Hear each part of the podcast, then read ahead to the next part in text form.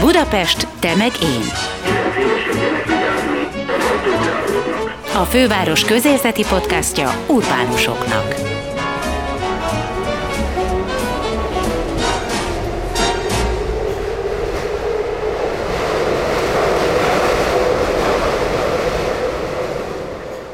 Berg Judit sok-sok gyermekkönyvet írt. Ruminiről, Maszatról, a két kis dinóról, Pankáról és Csiribírről, Almáról és Drifterről. Írt lengemeséket, hisztimeséket, történeteket cipelő cicákról. És ez így ment évről évre. Pontosan kétezer-huszonkettő végéig. Ekkor ugyanis történt valami. Óriási dolog történt a te pályádon, írtál kétszáztizenhétezer-háromszáztizennyolc gyerekregényt, egyik jobb, mint a másik, és most itt írtál egy felnőtteset. Első dolgom volt persze, hogy elkunyiztam tőled, és uh, úgy indul a regény, az a címe, hogy a Möbius Akta, hogy uh, egy Ottlik idézettel, egy krimi. És akkor ez az utolsó sora, a regényt már csak a hallgatás előzi meg. Tedd ezt rendbe. Az a helyzet, hogy ez a, ez a könyv, ez a krimi, amit definiáltak már pszichotrillerként, meg erős, erősen női lélektani regényként, ami bűnügyi történetben van ágyazva. Szóval ennek valóban az a története, hogy én a nagyon sok gyerekkönyve mellett régóta kacérkodom a gondolatta, hogy írjak egy felnőtt könyvet is. Illetve nem is egy felnőtt könyv volt a fejemben, hanem, hanem különböző variációk.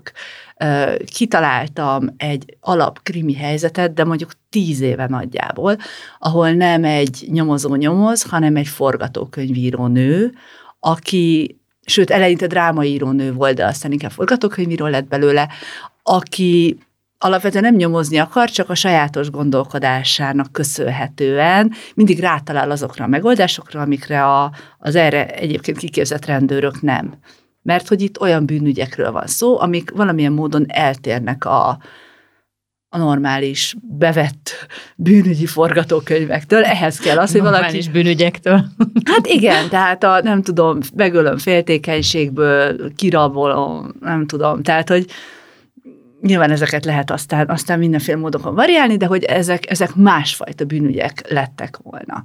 Hát és ő a te Miss Marple-öd. Ő az én Miss Marple-öm, és én kitaláltam neki többféle kalandot is, mondom, körülbelül kilenc-tíz évvel ezelőtt, majd ezeket egyébként körülbelül, körülbelül két szót rögzítettem, mert hogy általában meg szoktam jegyezni a történeteimet, de valamilyen oknál fogva tulajdonképpen az összes ötletemet egyet leszámítva elfelejtettem. És ez nekem életem egyik nagy fájdalma, mert nagyon jó ötleteim voltak, és tényleg nem szoktam a nagyon jó ötleteimet elfelejteni, pont ezért nem is szoktam jegyzetelni.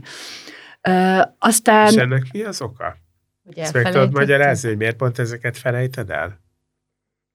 Nem, nem tudom. Ö, felmerült az is, mert hogy tényleg, mivel tíz éve hordozom már magamban ennek a felnőtteknek szóló könyvnek a gondolatát, Hogy, hogy esetleg bennem volt valamiféle blokk. Azt, azt nagyon könnyed és, könnyedén és jól tudom és érzem, hogy hogy kell gyerekeknek írni, de azzal kapcsolatban most akkor felnőtteknek én tudok-e írni, és amit én jónak gondolok, az érdekes lehet-e, megfelelően színvonalas lehet-e, egyáltalán bármiféle érdeklődésre számot tartott-e, ez bennem mindig is egy kételj volt. Illetve nem mindig, mert valamikor azt gondolom, hogy ó, hát persze, menni fog ez nekem, és kíváncsiak rá, máskor meg arra gondolok, hogy úristen Judit, mire ragadtatod magad, biztos, hogy esélytelen.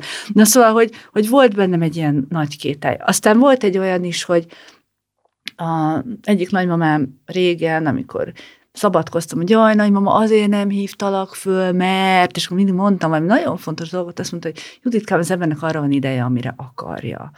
És akkor úgy felmerült bennem, hogy lehet, hogy én ezt nem akarom eléggé, vagy, vagy félek tőle, vagy, vagy magabiztosabb vagyok a gyerekkönyvek területén, és akkor ezért nem. És akkor még bejön egy harmadik ö, érv is, hogy én nem csak krimit akartam írni, hanem szintén egy, hát egy legalább hét-nyolc éve megfogalmazódott bennem egy, egy komolyabb regénynek a, az ötlete, ami nagyon erősen a férfinői kapcsolatokra koncentrál, És ez is egy dédelgetett vágyam volt, hogy esetleg ezt írjam meg. Azt beláttam, hogy én hét darab futó gyerekkönyv sorozat mellett, amit foly- folyamatosan folytatni kell, mert várják az olvasók, nem fog tudni három-négy felnőtt könyvet írni. Egy krimit, meg még egy krimit, meg egy férfinői ügyes nagyregényt. És ezt most is így gondolod? Már melyik részét?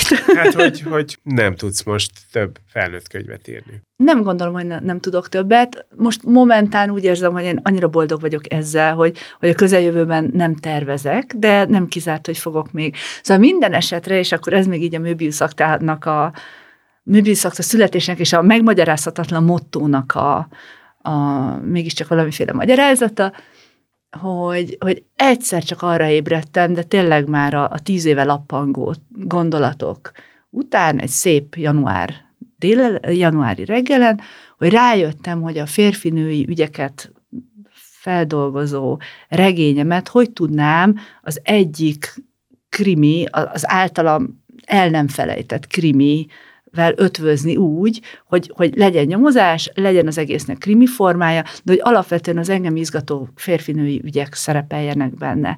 És egyrészt ez az, ez az Ottlik idézet tényleg úgy végződik, hogy a regényt már csak a hallgatás előzi meg, és úgy kezdődik, hogy nehéz az embernek megtörni a hosszú hallgatását, és közben boncolgatja azt, hogy nem a mondat volt kezdetben, hanem a, a szó, és akkor a mondatot bontottuk fel szavakra, és nem a bekezdés volt, volt hamarabb, hanem, hanem a mondat... A, a, na mindegy, szóval, hogy, hogy, hogy, hogy gyakorlatilag a, a regény és egy ilyen nagyobb lélegzetű szöveg születését írja le, szerintem gyönyörűen uh, Ottlik. Két oka van, hogy ezt az idézetet választottam. Az egyik, hogy olyan ez az idézet, hogy az ember eljut az elejétől a végéig, és muszáj visszaugrani az elejére, mert a, az első mondat, az utolsó mondat tükrében más értelmet nyer.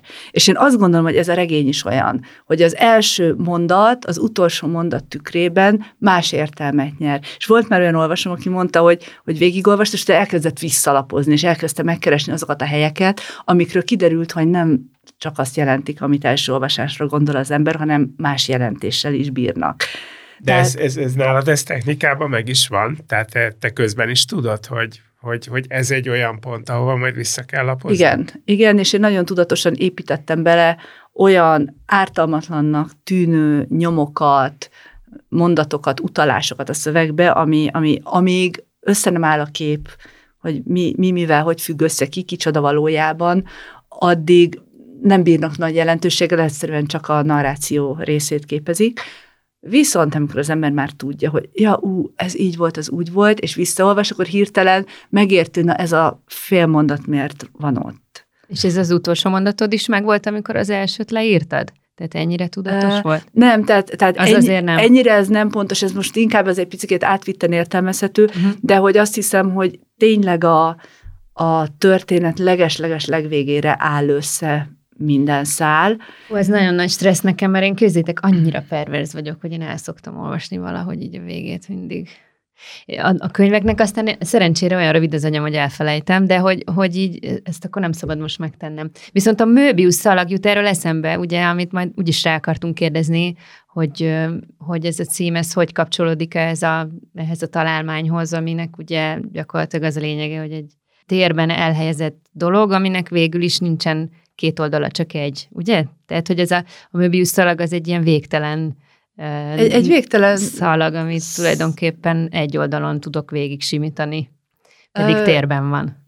Térben van, ezt, ezt én gyerekkoromban lenyűgözve gyártottam a Möbius szalagokat, tehát gyakorlatilag az ember fog egy papír szalagot, egy csíkot, és úgy ragasztja össze, hogy egyet csavar az egyik végén. Fokot, igen. igen, és így gyakorlatilag elind, elindulok az ujjammal, és sose érek sose érek a végére, mert nincs az a pont, hogy na, innen indultam. Illetve persze előbb-utóbb van az a pont, de hogy, de hogy ez egy tulajdonképpen egy végtelen szalag lehet. Uh-huh. Aztán amikor ifjú és bohó titán voltam még gimnazista koromban, és mindenféle alternatív zenéket hallgattam, nagyon szerettem a magyar alternatív műfajt, akkor ott is, ott is voltak, nem tudom, Szijáminak volt talán olyan szöveg, ami az járjuk a végtelent a, vé, a, vé, a Möbius szalagon, és ez a fú, és ez is engem nagyon elgondolkodhatott, hogy te, tényleg hogy is van ez a, a végtelennel, meg ezzel a nagyon egyszerű formával, és ráadásul ö, több oka is van, hogy a tört, Tehát, hogy, hogy ez a, ez a Möbius, ez a végtelen szallag, ez több ponton is felbukkan szimbólumként is, meg, meg átvitt értelemben is a történetben, tehát... De ezek szerint újraolvasni is lehet végtelenül az utolsó mondatról az elsőre. Hát azért, azért, azért előbb-utóbb. Megunja az ember. Igen, igen. Szóval, hogy... Kriminél hogy... nehéz, mert egyszer jössz rá a megoldás. De azért oda mindenképpen ugorjunk vissza, hogy, hogy én úgy, úgy láttam végig, mikor elkezdtem bele olvasni, hogy azért ehhez komoly előtanulmányokat kellett folytatnod. Tehát egyrészt egy kicsit a kriminalisztikába bele kellett magadat ásnod, de nem csak abban, tehát az, hogy, hogy mit tudom én, egy számítógépből hogyan csalogassunk ki az adatokat. Tehát van egy csomó olyan dolog, amiről én nem gondolnám, hogy neked azonnali egzakt tudásod van. Lehet, hogy van, és most azt mondod, hogy de úgy tűnik nekem, mintha ezekre hosszan készülöttél volna, és belá, belástad volna magad. Igen, én, én, én nagyon szeretem azt, amikor a... a könyvekben megjelenő tényanyag, tehát például mondjuk, hogy hogyan kell egy számítógépből, vagy egy, egy kódolt üzenetből kinyerni az adatokat, az fedi a valóságot, miközben maga a történet fiktív. Én gyerekeknek is írok ilyenfajta kalandregényeket, és pont a, a gyerekeknek írt egyik, egyik kalandregényem, aminek a, a központi témája a, a mesterséges intelligencia, és van benne telefonfeltörés, meg futóprogram, meghekkelése, és mindenféle. Nagyon sokat készültem rá, és végül megismerkedtem egy nagyon profi hackerrel, aki, aki segített nekem, hogy tényleg az, amit leírok, az fedje a valóságot, legyen tényleg szó akár egy program hackelésétől, vagy a Darknet működéséről, vagy mindenről, ami, amiről én ebben a Drifter című könyvemben írok. És hát most felhívtam a hacker fiút, hogy segíts már nekem, mert itt, itt vannak ilyen mindenféle kódolt üzenetek mikrocsipekbe rejtve, és, és tudnom kéne, hogy ez pontosan hogy is működik, mert mit csinál ezzel a rendőrség, meg mik a lehetősége, és nagyon...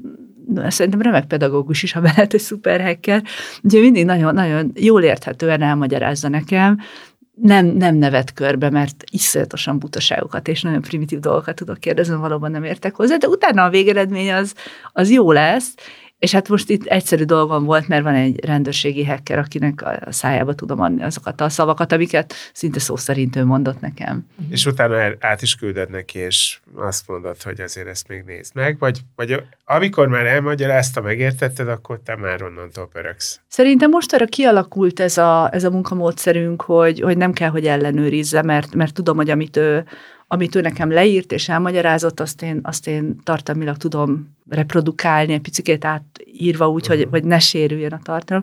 De egyébként még a, a fiatal felnőtteknek, illetve, illetve gimnazistáknak szóló egyik krimimben, az Őrzőkben is őt kértem meg, hogy segítsen már nekem, mert a, a Mátyás templomból kell egy műtárgyat ellopnia egy, egy műkincsablónak, és hát én, én jártam a Mátyás templom re, rettentően szuper biztonsági ö, központjában, megmutatták nekem. De, de ezért mentél el? Igen, igen, igen. De megbeszéltem, tehát hogy, hogy, uh-huh. hogy egyeztetve mindezt a, a Mátyás templom gondnokságával, ö, Sülei atyával, szóval hogy nem, nem ö, csak úgy oda mentem, aztán kémkedtem, hanem ők mutatták meg nekem. Megkérték, hogy azért nagyon pontosan ne áruljam el az összes titkukat, nem is árulom el a könyvben, viszont ö, tényleg azt gondoltam, hogy ebben a szuperbiztos rendszerbe kell valahogy bejutnia a műkincstól, vagy mondjuk, hogy felhívtam a hacker fiút, hogy szerinted ezt hogy oldjuk meg. Akkor és ő egyedül tudja a biztonsági rendszer összes. Nem, mert aztán megírtam a könyvben. De, de szól, szóltam, hogy hát itt ebben a könyvben most szerepelni fog valamilyen megoldási javaslat arra, hogy lehet feltörni az ő biztonsági rendszerüket, úgyhogy készüljenek fel. Biztos dobálták a kalapjukat, de jó. De egyébként, bocsánat, ezt, ezt végül is elmondtad, ezt a sztorit, ugye? Tehát kérdezhetek tovább. Igen. Jó, mert egyébként ez tényleg annyira érdekes, amit a, a Gábor felvetett, hogy egy ilyen könyv megírásának az ideje, és mondjuk az előkészületek idő, ideje az vajon milyen arányban áll egymással, és hogy tényleg, hogy, hogy hogyan kell egy írónak nyomozni tulajdonképpen, mielőtt neki kezd egy könyv megírásának. Szóval, hát mondjuk, hogy... nyilván könyve válogatjuk, most pont ez a már említett Őrzők, illetve a folytatással Keresők, az nagyon-nagyon sok előtanulmánnyal járt, mert hogy itt konkrét művészettörténeti bonyodalmakat és kérdéseket ö, feszegettem, illetve, illetve komoly történelmi ö, ügyek is előbukkannak. Az őrzőkben alapvetően a, a Mátyás templom és a Szent Korona áll a középpontban, a, a keresőkben pedig a Szehúzó kincs. És itt például a, a könyv szerkesztője, aki egyébként szerintem a világ egyik legjobb szerkesztője, Futász Dezső, ő, ő nagyon sokat segített nekem, mert rengeteg mindent elolvasott, uh-huh. és nagyon sok mindent bejelölt nekem, hogy na, ezt az ötven oldalt olvasd el ebből uh-huh. a kétszáz oldalas könyvből, ezt a cikket mindenképpen, tehát, hogy ő, ő az, elő, az előmunkálatokban nagyon komolyan szinte társszerzőként volt jelentés, jelen, és, és tényleg nagyon sok mindent segített, hogy, hogy az én fejembe összeálljon az a tudás, amiből aztán tudok építkezni. Ezt, ezt különben ő ezért olvasta el? Vagy pedig Persze. ezt amúgy is olvasta, és csak ebben tudott neked segíteni? Ö, nem, ezt, ezt, ezt kimondottan. Tehát amikor megbeszéltük, hogy most akkor lesz ez a könyv, aminek mondjuk a témája a Szehúzó kincs, akkor én is elkezdtem olvasni, ő is elkezdett olvasni, és, és párhuzamosan olvastunk mondjuk a Szehúzó kincshez kapcsolódó cikkeket, néztünk dokumentumfilmeket, ezt azt azt egy fél éve, nyolc hónapon át, és a Dezső rengeteg olyan dolgot elolvasott, amire nekem mondjuk nem lett volna időm, és már vagy kijegyzetelte, vagy bejelölte, vagy átküldte, hogy na, akkor ez az, amire mindenképpen szükséged lesz, nézni. Nézd meg ez is, nézd meg ezt is, tehát, hogy, hogy, hogy ő tényleg nagyon komoly segítséget nyújtott nekem a, az elő tanulmányok során, és aztán utána, amikor már épül a történet, vele kimondottan nagyon jól tudunk együtt is gondolkozni.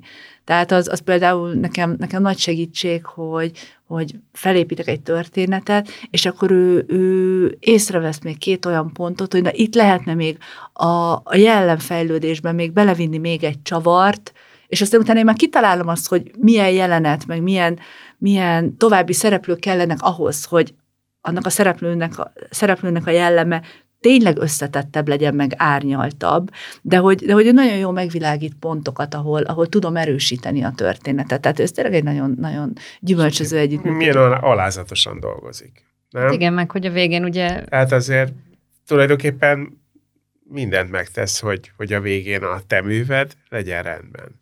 Abszolút, és, és, és a, hogy a külseje is rendben legyen, hogy... hogy, hogy, hogy, hogy de mert ez, ez nem jellemző, ez mindig így van, nem a szerkesztőkkel, vagy nincs ennyire? Én nem gondolnám. Na, hát hát nagyon, nagyon sokféle szerkesztő van, és, és én sok jó szerkesztővel dolgozom együtt, de azért ö, alapvetően a szöveg... Ö, Utógondozása, tiszta, utógondozása szokott, szokott lenni a fókuszban, uh-huh. és mondjuk a, a Pagony kiadótól, Kovács Eszterrel is nagyon jól meg szoktam tudni beszélni, ha mondjuk elakadok egy Rumini történet, ú, most van két ötletem, hogy most így folytatódjon, vagy úgy, de nem vagyok benne biztos, és sokszor már csak azáltal, hogy én elmondom a problémáimat, azáltal kitisztul, hogy, hogy, hogy, hogy, hogy mi legyen, de mondom, hogy a Dezsővel ilyen szempontból egész, egészen különleges a, az együttműködésünk. Közös munkaink. Igen, igen, uh-huh. igen. De a Möbius Aktát is ő szerkesztette? Igen, igen. Uh-huh. Tehát ő...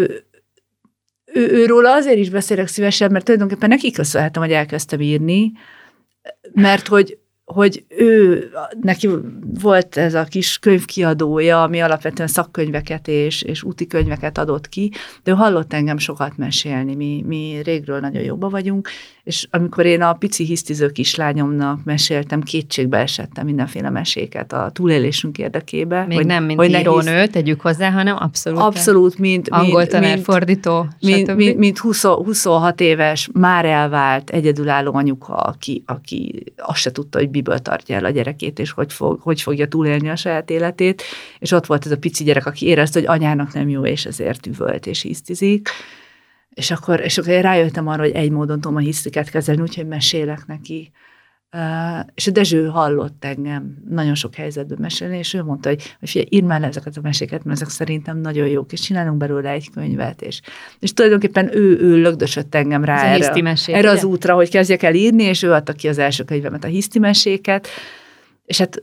De figyelj, de én ezt a sztorit már sokszor hallottam, és mindig eszembe jut, hogy hogy de tényleg benned soha nem született meg a gondolat, miközben egész gyerekkorod óta folyamatosan állítólag sztorikkal van tele a fejed, és te találtad ki gyerekkori barátnőidnek, hogy mit játszanak, és hogy legyen a történet aznap, és, és soha egyszer se ugrott be, hogy de hát hiszen így néz ki egy írónak az agya, akkor miért? Tehát, hogy ki, ne, kívülről nem. jött meg az ötlet mégis. Nem, én, én tudtam, hogy nagyon szeretek írni, meg az anyukám hagyatékában van egy csomó olyan kis mesekönyv, amit én írtam és rajzoltam gyerekkoromban. Tudjátok, tipikusan ezek az összehajtogató tárnégyes papírokból kis füzelet, össze is van varva szépen, és akkor van, be, van benne egy kis mese, ami, amihez rajz is tartozik. Szóval ilyen sok volt, meg egyetemista koromban írtam gyerekszíndarabokat, de hogy én valahogy mindig úgy gondoltam magamra, hogy majd, majd tanár leszek, én nagyon szerettem Erő volna. Erő a fejed lágya.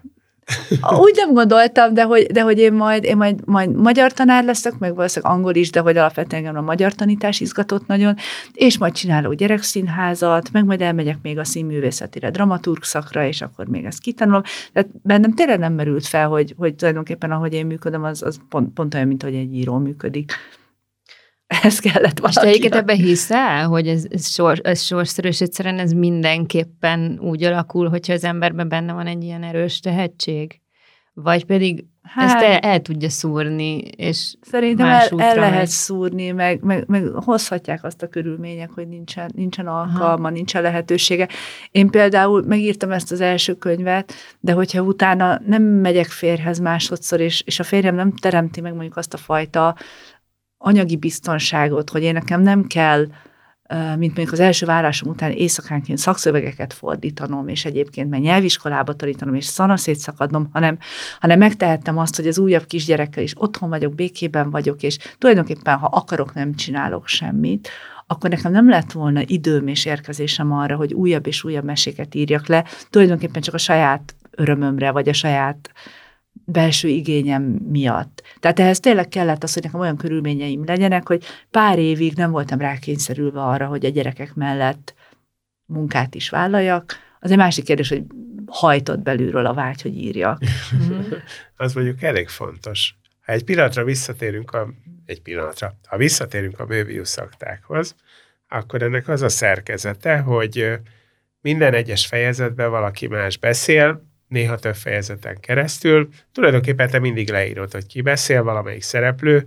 Illetve hát mindig a narrátor beszél, de mindig más van középpontban. Mindig más van középpontban, de, de ez úgy van, hogy, hogy vannak olyan szereplők, akiről tudom, hogy kicsoda, de olyan is van, akiről nem teljesen tudom. Vannak ilyen elképzeléseim, hogy ez ki lehet. Nekem nagyon tetszett ez a felépítmény, hogy így mindig valakinek másnak a szemén keresztül látom a történetet, ahogy folyik, és megállapítottam, hogy hogy a női szereplők fontosak, ez nem lehet véletlen nyilván, hiszen te egy női, női alkotó vagy, női a szempontrendszered, nőként látod a dolgokat. Én például a, a fiús részeknél, én ott is azt mondtam, hogy így képzel el egy férfit egy nő. Tehát én nem gondoltam azt, hogy... Tehát így néha mosolyogtam magamban, mert... mert néha pozitívan, néha negatívan másképp látsz egy férfit, mint szerintem néha többet gondolsz bele, mint ami valójában, de ezt, ezt csak úgy mondom. De a női alakok egészen elképesztőek, nagyon izgalmasak. Tehát számomra egyik se olyan, mint a másik, nagyon másfajta, de mégis ugyanaz, nem tudom. De minden esetre tényleg az van, hogy miközben zajlik egy, egy krimi történet, közben én embereket ismerek meg. De lehet, hogy... Ez, abszolút ez volt a cél, és, és azt, is, azt is vállalom, hogy, hogy ez erősebben fókuszál ez a könyv a női lélekre, meg a női személyiségekre, mint a férfiakra. Ki is fog derülni a történetből, hogy ez most miért bizonyos értelemben egy a könyvben szereplő nőknek a története. Volt egyébként nem, nem olyan rég, pont múlt hét végén, vagy hát másfél hete Marosvásárhelyen a könyvásáron én is az egyik vendég voltam, és, és szerveztek egy beszélgetést a női irodalomról. Sokan voltunk, írók is, szerkesztők is, Tóth Krisztina, Kis Noémi, és tényleg, tényleg, tényleg sokan egyébként egy péntekors, egy, egy nagyon, nagyon jó társaság, mindenki fel volt háborodva, hogy olyan nincs, hogy női irodalom. Szerinted sincs. És, és őszintén szóval én voltam az egyetlen, aki, aki ebben nem voltam annyira biztos, mert Mert, mert azt hiszem, hogy tényleg van egy eredendően másfajta női látásmód és a világ női érzékelése, mint ahogy anatómiailag is másképpen működünk.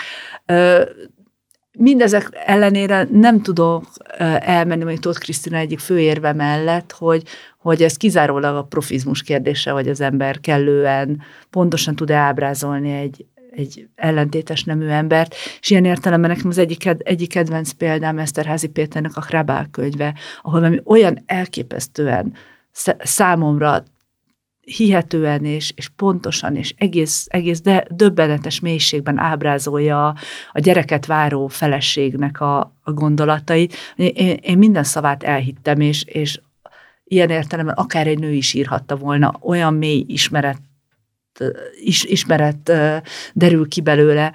Szóval elképzelhető, hogy ez megvalósítható. Az is lehet, hogy egyszer az életben még én is képes leszek ilyen magasságokba emelkedni. Én most kimondottan, kimondottan nőkre akartam koncentrálni, megkockáztatva még azt is, hogy a férfiak esetleg ezáltal egy picikét ö, távolabb érzik majd maguktól a történetet. De, e, talán nem. De emellett viszont azt gondolom, hogy talán izgalmas belelátni a női lélekbe. Azért van néhány nagyon fontos férfi is ebben a könyvben, és azért próbáltam, hogy legalább a krimi vonal erős legyen. Tehát nem csak, nem csak a hacker barátommal konzultáltam, hanem, hanem egy elég komoly vezetőbeosztásba levő rendőrtisztel is, hogy a rendőrségi akció, mert hogy van olyan, olyan is oda, van is a könyv vége felé. Egy, igen, tehát hogy, hogy, hogy tényleg úgy, úgy történjen a, a bevetésiek kivonulása, meg a különböző egységek mozgósítása, meg, meg az egész protokoll, az az, az az legyen, ami valóban mondjuk Budapesten ma történne, hogyha... Hát ne kuncogjanak a rendőrök, ha ezt végigolvassák. Igen, igen. Mert hogy egyébként volt ennek egy első változata, amit én nagy lányos lendülettel megírtam, és akkor Futász Dezső elolvasta, és azt mondta, hogy hát figyelj, szerintem a rendőrök ennyire nem hülyék. És én, én nem hülyét akartam csinálni rendőrökben, hanem tényleg, ahogy Juditka elképzelő, hogy mit csinálnak. Uh-huh. És akkor mondta, hogy szerinte kérdezzek utána, tehát legyünk már ennyire igényesek, hogy, hogy akkor ez, ez is fedi a valóságot, és akkor kerestem Kerestem. Ez nagyon érdekel, tényleg kifejezetten, hogy ez ilyenkor hogy zajlik ez a, a, az életben, hogy az ember azt mondja, jó napot kívánok, a telefonba Berg Judit írónő vagyok, és szeretnék uh, olyan titkokat megtudni az önök munkáiról. Szóval, hogy érted, hogy meddig kell itt masszírozni az illetőt, hogy, hogy tényleg a kulisszatitkokat uh, megtudhassd, és ez minden egyes esetben így van-e, tehát, hogy, hogy ez, a, ez a kutató munka, ez hogy néz ki? Hát uh, amikor, amikor az ember tények után kutat, akkor, akkor az, az, az egészen más. De mondjuk, mondjuk pont a, a, a rendőrségi protokoll, vagy a, vagy a hacker fiú esetében gyakorlatilag a legegyszerűbb módszert alkalmaztam, kiírtam a Facebookra.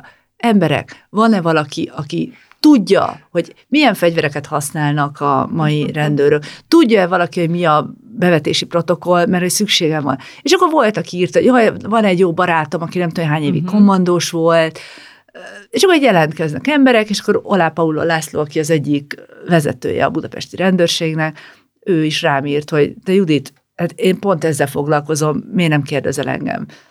Felhívtam Laci, de jó, nem hát jutott össze. Könnyedén ment I- Igen, igen, tehát, hogy ilyen ez szempontból...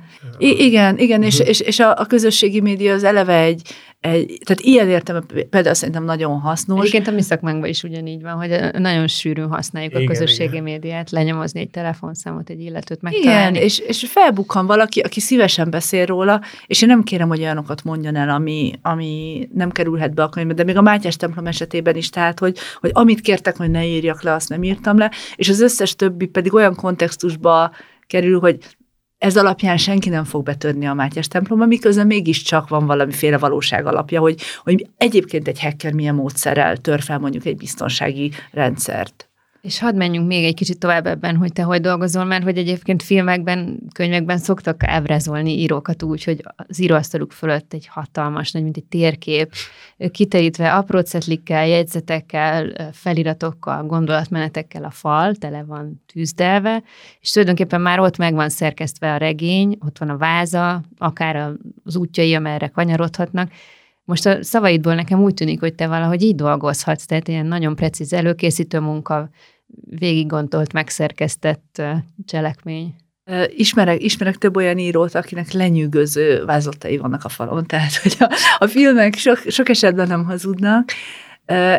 Én ennyire nem vagyok sem alapos, sem, sem jól struktúrált, de ennek oka is van. Tehát, ö, a négy gyerek, gondolom, egyrészt. Hát a négy gyerek is, meg tehát, tehát, hogy ny- ny- nyilván, nyilván, nyilván az is fontos, hogy, hogy közben üzemeltetek egy háztartást, ö, főzök, főzök, gyerekek lelkét ápolom, utazom rengeteg felé, de hogy alapvetően most nem is erre gondolok, hanem, hanem maga az írás folyamata, tehát a legelső regényeimtől eltekintve, amikor tényleg még csak úgy tapogatóztam, hogy hogy kell egy könyvet megírni, és sokszor tényleg ösztönösen épült föl a, az egésznek a szerkezete, most arra megvan bennem az a tudatosság, hogy egyrészt minden adatnak utána nézek, ami mondjuk szükséges lehet egy, egy könyvnél. Abszolút kitalálom a, az alapszerkezetet. Tehát, hogy honnan akarok eljutni, hová. Tudom azt, hogy milyen konfliktus típusok lesznek. Nagy, nagyon, nagyon fontos, hogy, hogy, hogy, hogy milyen dramaturgiai fordulópontok és, és, és, és olyan nehéz helyzetek vannak, amik egyrészt tovább lendítik a történetet, másrészt dilemmát vagy nehézséget okoznak a főhősnek. Tehát, hogy, hogy, hogy az egész dramaturgia az egy nagyon, az gyakorlatilag a döntő szerintem. Csak azt rajzol, te nem rajzolod, hanem mondjuk ö... mappáid vannak a Én, én, én, én alapvetően nagyon sokáig fejben építkezem, és, és, és rakosgatom ezeket az elemeket. Szeretek annyira otthon lenni a saját történetemben, hogy, hogy egy ponton azt érezzem, hogy, hogy én voltak éppen már csak egy krónikás vagyok a, a megtörtént esethez. De ehhez, ehhez nagyon sokat kell gondolkozni, és közben számomra az írásnak az egyik legizgalmasabb része az, ahogy, ahogy menet közben az én fejemben is alakulnak az ötletek, illetve hogy felbukkannak teljesen váratlan gondolatok. Ezek, ezek mindig valamilyen nagyon ihletett és nagyon boldog pillanathoz kötődnek, de hogy, de hogy ezek a meglepetések, meg ezek a kis, kis fordulatok azok, amiket nem lehet előre eltervezni, és szerintem a legtöbbet adják hozzá. Mondjuk főleg egy, egy, egy kalandregény születésénél azok az apróságok, amikor, amikor leírom a, a főhősnek az útját, és ezt csak megérzem, hogy itt most valaminek történnie kell. És én tudom, hogy a fejezet hová fog eljutni, hogy mi minden fog a főhőssel összességében történni, és hogy nagyjából ott fogom abba hagyni, hogy majd a következő fejezetben a már eltervezett módon folytassam.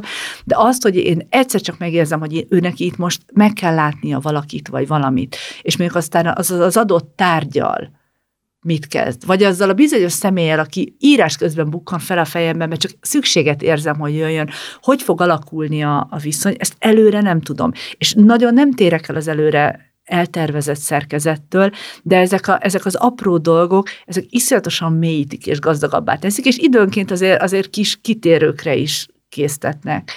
Tehát, hogy, hogy én a saját magam által eltervezett vázlathoz nagyjából tartom magam, de mindig megengedem magamnak azt a szabadságot, hogy egy picit léphessek, mert hogy, mert, hogy egyszerűen tényleg én is alakulok írás közben, és amilyen irányba gondolataim sodródnak, azok néha sokkal mélyebb összefüggéseket tárnak föl. Tehát azt szeretem a legjobban, amikor, amikor írás közben egy, egy, egy nagyjából felépített szerkezetbe valami, valami korábban általam sem látott harmónia alakul ki. Tehát valahogy úgy érnek össze a szálak, meg úgy kanyarodnak vissza korábban elhangzott gondolatok az illető személyiségének valamiféle mélységéhez, hogy, hogy hirtelen tényleg egy ilyen gyönyörűen felépített egész lesz belőle. Ilyenkor vagy flóba például? Ezt, ezt lehet az, nem? Ez, ez abszolút, és, és szerintem nem is nagyon érdemes másként írni, mint, mint ebben a flow állapotban.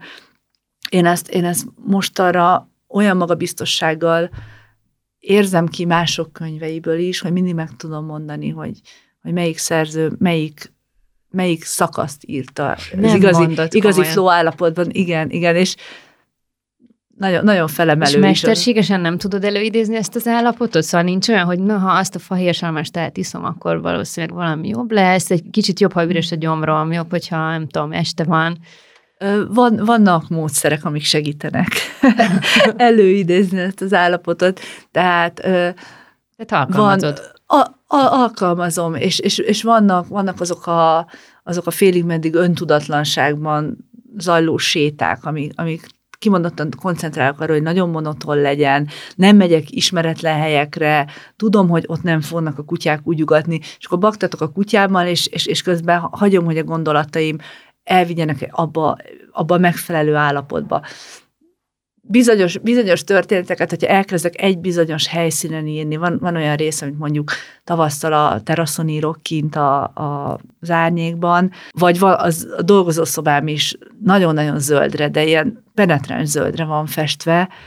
Mert ez kreatívát tesz azért? Nem tudom, valamiért nekem nagyon jó ebben a környezetben dolgozni, és ha mondjuk, mondjuk például az egyik ö, szereplőnek a az ő személyes történetét mondjuk, például a zöld dolgozószobában kezdtem írni, akkor általában az ő fejezeteitre visszamegyek a dolgozószobába, még akkor is, hogyha egyébként csábítóan szép idő van kint a teraszon, mert valahogy az ő történetéhez már az a környezet kapcsolódik, és ott könnyebb abba az ihletett állapotba kerülnöm. De jó lenne a te agyadba belemászni egy kicsit, tényleg annyira érdekes szerkezetű lehet. Ez sokan mondják. Hát nem tudom, fura, amikor az ember felnőttként jön, megy az utcán, és ilyen egész fura dolgokat lát, meg még időnként egerek rohangálnak benne fegyverekkel. Szóval. Egyébként viszont például találtam benne egy olyan körút leírást, amikor az egyik szereplő megy a körúton, amikor úgy megy végig ezen a hosszú úton, hogy közben folyamatosan azt a hangulatot érzi, amit az a, az a hely ad. Tehát egész másképp érzed magad a nyugati környékén, mm, tényleg, aztán mész az oktogon felé, elérsz a Blahához. Ha ezt jól le tudod írni, akkor ez egy ilyen nagyon szubjektív belső utazás egy körúton. Mm. De te okay. ilyeneket tudsz csinálni. Hát én, én ezeket nagyon szeretem, és én nagyon-nagyon sokat dolgozom a saját belső képeimmel.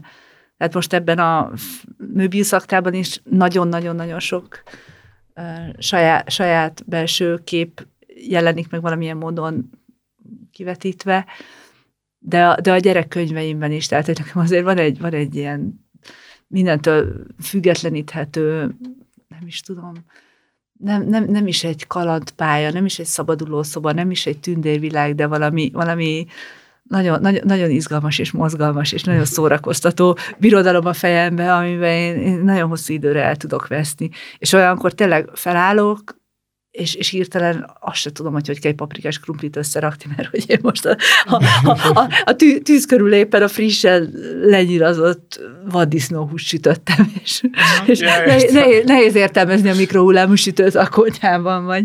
De azért mondjuk vannak itt ilyen kegyetlen dolgok is, például, hogy folyamatosan férfinő kapcsolatokat elemzel a könyvbe, akármennyire is krimi, és mint férfi nyilvánvaló módon, amikor így az ember így férfiként belenéz, hogy ez a nő mit gondolhat.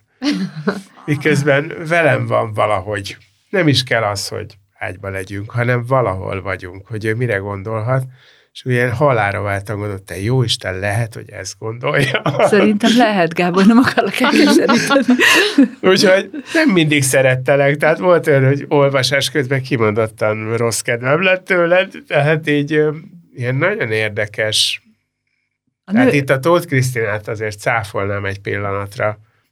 Tehát így azért van, van, van a női léleknek egy bizonyos része, ami, amiben te gonosz módon... férfi egy... nem fér? Nem, szerintem nem. Én azt gondolom, aha, hogy aha. nem. Én, én is alapvetően azt gondolom, és én, én, én büszke is vagyok arra, hogy, hogy mások vagyunk, mint a férfiak, és közben nagyon szeretem és csodálom a férfiakat azért, mert ők is mások, mint mi vagyunk, tehát hogy szerintem ez egy, ez egy jó, jó különbség, és, mm. és, és megy előre a világ attól, hogy, hogy, hogy van valamiféle dinamika a két nem gondolkodása és egymáshoz való viszonya. De van egy, egy bizonyos tehetetlensége is, tehát az, abszolút. Hogy például, hogy mikor, mikor érkezik meg az ember szívébe a szerelem, az például, hogy ezt hogyan lehetne már befolyásolni, hát nagyjából sehogy. Ezek azért ijesztő dolgok. Hát igen, szóval sok szempontból nagyon kiszolgáltatottak is vagyunk, és, és hiába szeretnénk bizonyos dolgokat megérteni, elérni, úgy csinálni, ahogy azt az eszünk diktálja, történik valami, és, és, és, és nem megy. Igen, igen. Na minden esetre szóval lehet, hogy ez egy krimi, de azért nem az. Csak, a, csak egyszer, csak még, hanem valami egészen furcsa elegye. De ahogy elkezdtem olvasni, különben arra gondoltam, hogy ezt én látom filmem.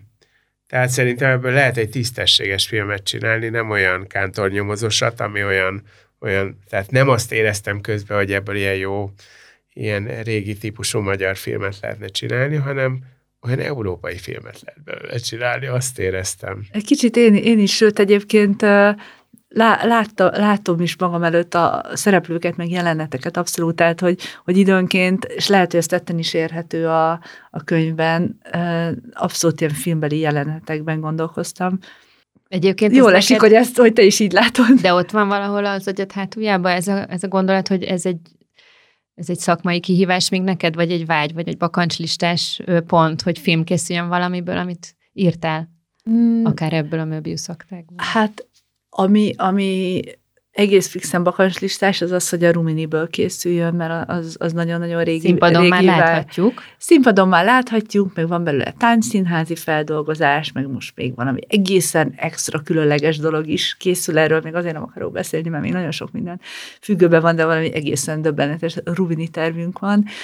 Szóval, hogy, hogy egy Rumini rajzfilm az, az nagyon régi tervem, azért már megéltem azt, hogy a Lengemeségből született egész estés rajzfilm, kettő, és ráadásul az egyiknek én írtam a forgatókönyvét, és kaptuk nagyon sok külföldi fesztiváldíjat, legjobb animáció, legjobb családi film, legjobb egész estés gyerekfilm, szóval, hogy tényleg, tényleg nagyon, nagyon, nagyon boldog vagyok ezekkel a sikerekkel.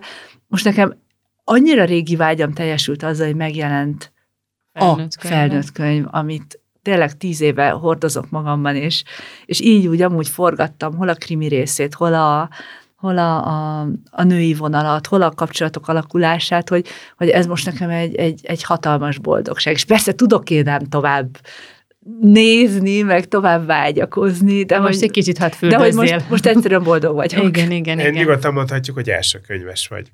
Hát ilyen, értelem, ilyen értelemben igen. Na most figyelj, viszont az elején, mintha egy kicsit így félmondatban utaltál volna rá, hogy azért szorongtál is egy picit ettől, hogy felnőtt könyvet írni, mert hogy nem tudom, hogy azért-e, mert hogy a szakma olyan, amilyen, és hogy, hogy a, a nehezen zárt, olyan, nem olyan könnyen befogadó, vagy legalábbis kívülről így szoktuk nem, nem a szakma miatt látni. Igen? Tehát, hogy ez nem volt benned, hogy esetleg azt mondják, hogy nem ugrod meg ezt a... Nem, nem, nem. Tehát, hogy, hogy, hogy én, én nagyon sok szempontból nem, tehát, hogy nagyon sok szempontból bízom magamban, és, és, és nem érdekel a külvilág véleménye. Tehát azt gondolom, hogyha én, én mindent megteszek, és az, azt gondolom, hogy az jó, akkor az, az, az megüt egy olyan szintet, amihez én bátran adom a nevemet. Előfordulhat, hogy nem fog tetszeni. Előfordulhat, hogy negatív kritikát kapok. De nem szorongsz ettől. Ett, ettől. Ettől nem szorongok. Ráadásul megtörtént velem, ami, amitől tele meg vagyok hatódva, és, és minden, mindenkinek, aki ennek részese volt, iszonyúan hálás vagyok, hogy köszönöm, hogy amikor úgy elkezdtem elpöttyintgetni a, a nagyvilág, vagy új, én azért tervezek egy felnőtt könyvet írni, akkor gyakorlatilag egymás után öt kiadó keresett meg, hogy szívesen kiadná. Tehát, hogy, hogy nem volt az a fajta szorongás, hogy na, majd írok egy felnőtt könyvet, és kinek fog kelleni, mert tulajdonképpen többen kérték és kérdezték, uh-huh. hogy, hogy nem, nem adhatnák-e ki. És azt tényleg te, te nagyon köszönöm, mert elképesztő ez nagy, nagy de hát öröm volt számomra. Megágyaztál ennek azért elég rendesen az eddigi ennek munkáiddal. Nem. Hát, hát azzal, hogy kiderült már százszor róla, érted, hogy tud írni, tehát, hogy nem az... Gyerekkönyvet. Hát igen, meg, de hogy... Na, de, de ez hogy, egy kérdésként, hogy ez két kaszt? Ö, bizonyos szempontból nem, de hogy, de hogy igazából azért a, a, a felnőtt könyvesek, és nem véletlenül tudok ilyen kifejezést, azért felnőtt könyvesek, azért egy picikét hol kistesónak kezelik a gyerekkönyveseket, hol ö, olyan fura, fura lényként tekintenek ránk, és nagyon sok olyan szerző van, aki alapvetően felnőtteknek ír, de ír gyerekkönyveket is, időnként méghozzá jókat, de őket valamiért mégis alapvetően felnőtt könyvszerzőként szoktuk emlegetni. Ilyen például akár Tóth Krisztina is, vagy Darvasi László, mm. tehát vannak nagyon jó gyerekkönyveik, de hát alapvetően senkibe fel nem merül, hogy ő gyerekkönyvszerzők volnának. Mm-hmm. Uh, és ez is, bocs, fejezd be ezt. Uh, igazából nekem, nekem az volt egy nagyon nagy kérdés, mondjuk azzal kapcsolatban, hogy én most megjelentetek egy felnőtt könyvet, hogy használhatom-e a saját nevemet. Mert azt tudom, hogy, hogy mint gyerekkönyvszerző a nevem az egyfajta védjegy, és ez talán nem hangzik nagyon szerénytelenül, de nagyon sokan olvassák, nagyon sokan szeretik a könyveimet. Uh, most már eljutottam arra a szintre, hogyha írok valamit, tök mindegy, hogy mit, azt meg fogják venni. Emiatt nagyon komoly felelősség is, hogy ne adjak ki gyengébb művet, mert hogy, hogy biztos, hogy lesz, aki tényleg a nevem miatt veszi meg, nem okozhatok csalódást, tehát saját magam számára van egy, egy magasra feltett léc, de hogy, és, a, és azt is tudom, hogy, hogy nagyon sok szülő várta azt, hogy én már írjak felnőtt könyvet. Kérdezték is, hallották is, amikor beszéltem róla, tehát tudtam, hogy sokan kimondottan azért szeretnének, szeretnék majd ezt a könyvet elolvasni, mert én írtam, és kíváncsiak rá, hogy felnőtteknek mit írtam. Miközben számomra az egyik legnagyobb félelem az, hogy pusztán a nevem miatt valaki, aki nem elég tájékozott ebben a kérdésben, megveszi ezt a könyvet egy gyereknek. Ja, értelek. Mert hogy, mert hogy volt már olyan, én azért, azért ha önálló kötetet nem is adtam ki felnőtteknek, de azért néha a felnőtteknek szóló antológiákban, novelláim, ilyen-olyan írásaim, amik fel, felnőtteknek szólnak, már megjelentek. És hát azért belefutottam már olyanba, hogy kimondottan nagyon-nagyon felnőtteknek szóló tizennyolc pluszos, tehát minden értelme tizennyolc pluszos történetet, anyuka a legnagyobb lelkesedéssel elkezdett felolvasni a gyerekeinek. Hát és akkor mi van, abba hagyja a közepén? Hát vagy a, annál a mondatnál. Hála Istennek, abba hagyták a közepén, de mondjuk... És írtak neked olvasói levelet. Ezt hogy képzeli? Nem, ezt, ezt pont el, el, nem, elmesélte nekem ez az anyuka, és engem konkrétan kivert a víz miközben. De nem érskedj, ez nem egy film, érted, hogy alig tudod leállítani, hanem egyszerűen csak nem olvasom tovább. Én, én pont fordítva gondoltam, hogy szorongsz esetleg, hogy ja, Berg Judit, jó, most már ezt kinőttük a gyerekkönyveket, akkor megyek tovább, nem, nem veszem meg. Érted, hogy lehet, hogy inkább az, az fordítva ugrik be valakinek, hogy ő mindig gyerekkönyveket ír, ezt most nem is nézem meg, hogy mi van nem, benne. Nem, igazából egy, egy, dolog, egy dolgon szorongtam, vagy aggódtam, hogy azok a felnőttek, akik kíváncsiak lesznek rá, és el fogják olvasni, hogy, hogy tudok-e elég, elég izgalmas és szórakoztató, és, és elég mély, mély lenni ahhoz, hogy, hogy mindenképpen valamiféle élményt jelentsen az olvasás. Erre én azt tudom mondani, hogy én amikor a gyerekeknek a Ruminikat olvastam, akkor szerintem én kb. Ugyanúgy vártam az estét, mint ők. Tehát már a gyerekkönyv is tudott olyan izgalmas lenni egy felnőttnek, tudom, hogy nem szabad így szembe dicsérni valakit. De hogy szerintem igen, tud olyan izgalmas lenni, mert egy felnőttnek egy gyerekkönyv is, tehát hogy ez, ez nem kérdés. Hát szerintem. Igen, tehát hogy, hogy azt, azt speciál érzem magamban, hogy hogy kell úgy írni egy gyerekkönyvet, hogy, hogy ezt egy felnőtt is szívesen olvassa. Igen. Tehát az, hogy mondjuk egy, egy apukát hogy fogok meg, egy jó, jól megírt Rumini története, azt gondolom, hogy ezt a fortét nagyjából Se. tudom, és többé-kevésbé sikerül is Aha. alkalmazni, de az, hogy ugyanezt a felnőtt férfit egy felnőttnek szánt történet, és meg tudom-e fogni, és nem fogja azt mondani, hogy ah, sokkal jobb volt, amikor a Szélkirálynőn utazgattunk. Na, na, emiatt aggódtam. Ú, és, és akkor mikor nyugszol meg most november, ugye most adták ki a könyvet, mit látsz most, mik a visszajelzések az hát elsők? Kap, kaptam már néhány nagyon-nagyon pozitív visszajelzést, és hát majd, hogyha ha elolvassátok a könyvet, egyetlen egy nagy kérdés van benne, van egy, egy tulajdonképpen egy, egy kerettörténet, ami rögtön az elején el is különül, mert hogy dölt betűvel vannak szedve bizonyos fejezetek, az egyik szereplőnek, Zóénak a, a gondolatai, ő az egyetlen, aki egyes szám első személyben beszél, az összes többiekről egyes szám harmadik személyben szól a narrátor. Zóé, Zóénak a, a fejezetei, hát így minden harmadik, negyedik, legkésőbb ötödik fejezet után jön egy Zóé rész. És na hát, ez egy nagyon-nagyon nagy dilemma volt számomra. Így uh, benne hajt, vagy kivel? Egy, egyrészt, igen, tehát egyrészt Zóé eredetileg nem volt benne, és volt egy pont a történeten belül, amikor, amikor úgy éreztem, hogy valami annyira hiányzik nekem, hogy nem, nem tudom magát a krimit sem továbbírni. És akkor tulajdonképpen de Dezsővel és a feleségével, Adriennel beszélgettünk a könyvről, és, és valahogy kipattant ez a gondolat, hogy lehet, hogy, hogy jó lenne ez a kerettörténet, ez a, ez a másik szál, ami... ami most nem akarok spoilerezni, hogy hogyan fontos, de hogy, de hogy, hogy lehet, lehet, hogy az, az jót tenne, ha én ezt még megírnám. Egy még egy réteg. És abban a ez pillanatban, hogy... Teljesen új, a végén írtad bele az egészet? A, a, a, a közepén, tehát a közepén elakadtam a krimivel, és amikor jött ez a gondolat, hogy hát, ha Zóé segítene, akkor elkezdtem írni a Zóé fejezeteket, és hirtelen összeállt a krimi, és meg tudtam írni a krimit. Csak az történt, hogy utána visszaolvasva a Zóé fejezeteket nem volt jó. És akkor úgy döntöttünk, hogy Zóé az inkább olyan volt, mint egy, Segítő. Egy állvány az épület felépítéséhez, és utána az állványt el kell bontani. És akkor kitöröltem az összes Zóé fejezetet a könyvből, és valami mérhetetlen nagy űr maradt. Tehát, hogy valami nagyon hiányzott, mert Zóé tényleg hozzátesz. Ad egy, egy plusz egy értelmezési síkot a történethez. Ha, ha az olvasó veszi a fáradtságot, hogy rájöjjön, hogy Zóé milyen kapcsolatban van a, a krimivel, és milyen kapcsolatban van az egyes szereplőkkel. Úgyhogy teljesen újraírtam az Zóé fejezeteket, de teljesen újra, és akkor a Dezső elolvasta, és azt mondta, hogy hát jó, de szerintem ez most túl van írva, úgyhogy ennek mondjuk kihúzna a, kihúzna a kétharmadát Zóénak. És ilyenkor nem utálod? Hát nem, először... Mert a cél, ez fontos, nem? Hogy... Nem, inkább, inkább az van, hogy, hogy, hogy szíven üt, és elkezdem gyanítani, hogy valószínűleg igaza van. És ez a, ez a legnehezebb belátni, hogy, hogy ami, amit én most már másodjára írok újra, és, és a véremmel, és, és itt tényleg szívemből, lelkemből, legbelső mélységekből gondolom. Még akkor is, hogyha egy, egyébként nem hosszú. És akár ez lehet egyébként egy gyerekkönyv is. Szóval, hogy, hogy igaz, igaza van, és túl van írva. És akkor ő kihúzta a kétharmadát, de úgy, mert nekem nem tetszett, és akkor így a...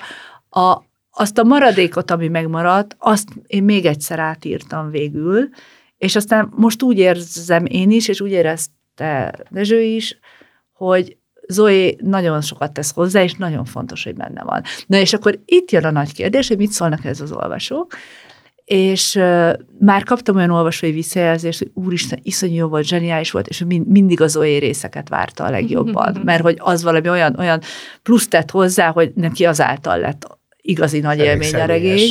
Ez elég, ez elég személyes, és kaptam olyan, olyan visszajelzést is, az apukámtól is, de, de azóta már olvasótól is, aki megrendelte a könyvet, és már elolvasta, hogy, hogy neki iszonyúan tetszett, nagyon, nagyon fordulatos, nagyon lebilincselte, de miért volt szükség Zóéről, nem érti, hogy mi köze van az egész történethez. Apám is azt javasolt, hogy ezt írjam meg a Zóé történetét egy külön regénybe, mert biztos jó.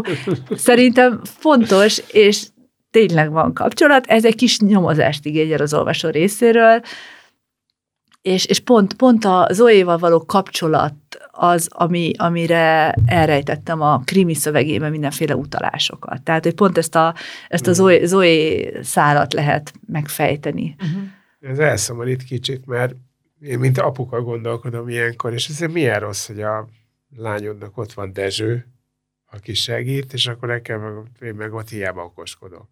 Nem, apuká, ja, hogy apukád, apukád oldaláról? Nem, nem, nem. Egyébként apukám egy csomó mindenben szuper, és... és ő is tud hozzátenni. És, és tud hozzátenni, és, és, és abszolút szeretem vele is megvitatni a gondolataimat. Tehát, hogy apukám tényleg, és, és már nagyon sokszor előfordult, hogy olyan hibát vett észre a könyvben, ami valamilyen tény, tényanyag nem stimmelt, és apunak tűnt föl, mert ő nagyon szereti elolvasni még kézirat formájában. Szóval, szóval igazából apu, ne aggódj apukám, miatt szerintem alapvetően rendben van. Megkapja, aminek Megkap, jár. Igen.